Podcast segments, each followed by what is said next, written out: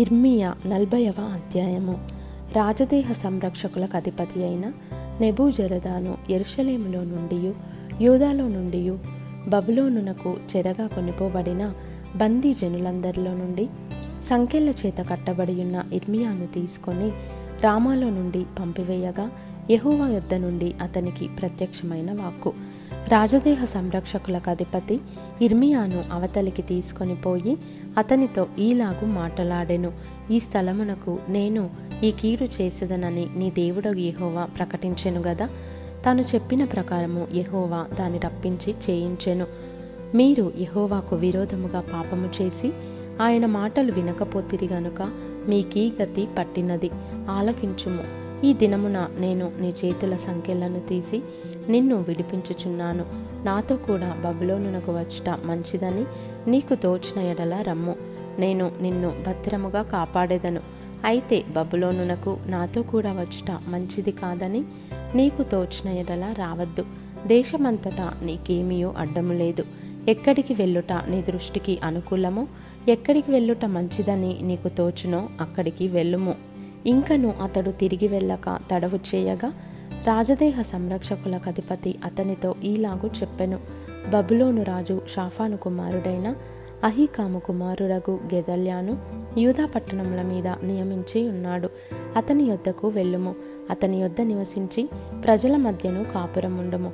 లేదా ఎక్కడికి వెళ్ళుట నీ దృష్టికి అనుకూలము? అక్కడికే వెళ్ళుము.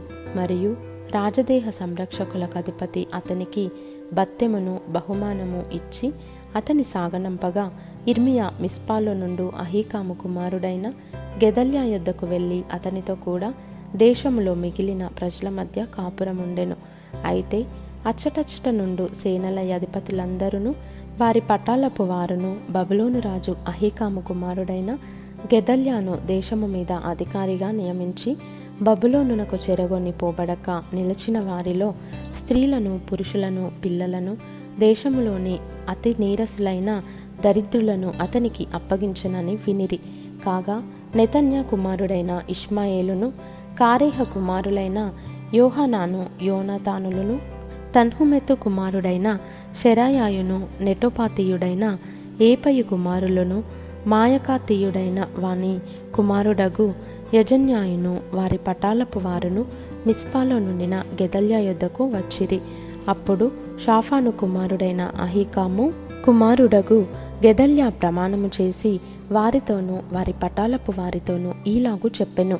మీరు కల్దీయులను సేవించుటకు భయపడకుడి. దేశంలో కాపురముండి బబలోను రాజును సేవించిన ఎడల మీకు మేలు కలుగును. నేనైతేనో నా యొద్దకు వచ్చి కల్దీయుల ఎదుట నిలుచుటకై మిస్పాలో కాపురముందును గాని మీరు ద్రాక్షారసమును వేసవికాల ఫలములను తైలమును సమకూర్చుకొని మీ పాత్రలలో వాటిని పోసుకొని మీరు స్వాధీనపరచుకొనిన పట్టణములలో కాపురముండుడి మోయాబులో నేమి అమ్మోనీయుల మధ్యనేమి ఎదోములోనేమి ఏ ఏ ప్రదేశములలోనేమి ఉన్న యూదులందరూ బబులోను రాజు యూదాలో జనశేషమును విరిచిననియు షాఫాను కుమారుడైన అహీకాము కుమారుడగు గెదల్యాను వారి మీద నియమించనని వినినప్పుడు అందరూ తాము తోలివేయబడిన స్థలములన్నిటినీ విడిచి మిస్పాకు గెదల్యా యొద్దకు వచ్చి బహు విస్తారము ద్రాక్షారసమును వేసవికాలపు పండ్లను సమకూర్చుకొనిరి. మరియు కారేహ కుమారుడైన యోహానానును అచ్చటచ్చటనున్న సేనల అధిపతులందరూ మిస్పాలోనున్న గెదల్యా యొద్దకు వచ్చి నిన్ను చంపుటకు అమ్మోనీయుల రాజైన బయలీసు నెతన్యా కుమారుడైన ఇష్మాయేలును పంపెనని నీకు తెలియదా అని చెప్పిరి. అయితే అహీకాము కుమారుడైన గెదల్య వారి మాట నమ్మలేదు. కారేహ కుమారుడగు యోహానాను మిస్పాలో గెదల్యాతో రహస్యముగా ఇట్లనెను. నీ యొద్దకు కూడి వచ్చిన యూదులందరూ చెదరిపోవునట్లును యూదా జనశేషము నశించినట్లును నెతన్యా కుమారుడైన ఇష్మాయేలు నిన్ను చంపనేలా దయచేసి నన్ను వెళ్ళనిమ్ము. ఎవనికి తెలియకుండా నేను వానిని చంపెదను. అందుకు అహికాము కుమారుడైన గెదల్య కారేహ కుమారుడైన యోహానానుతో ఇష్మాయేలును గూర్చి నీవు అబద్ధమాడుచున్నావు.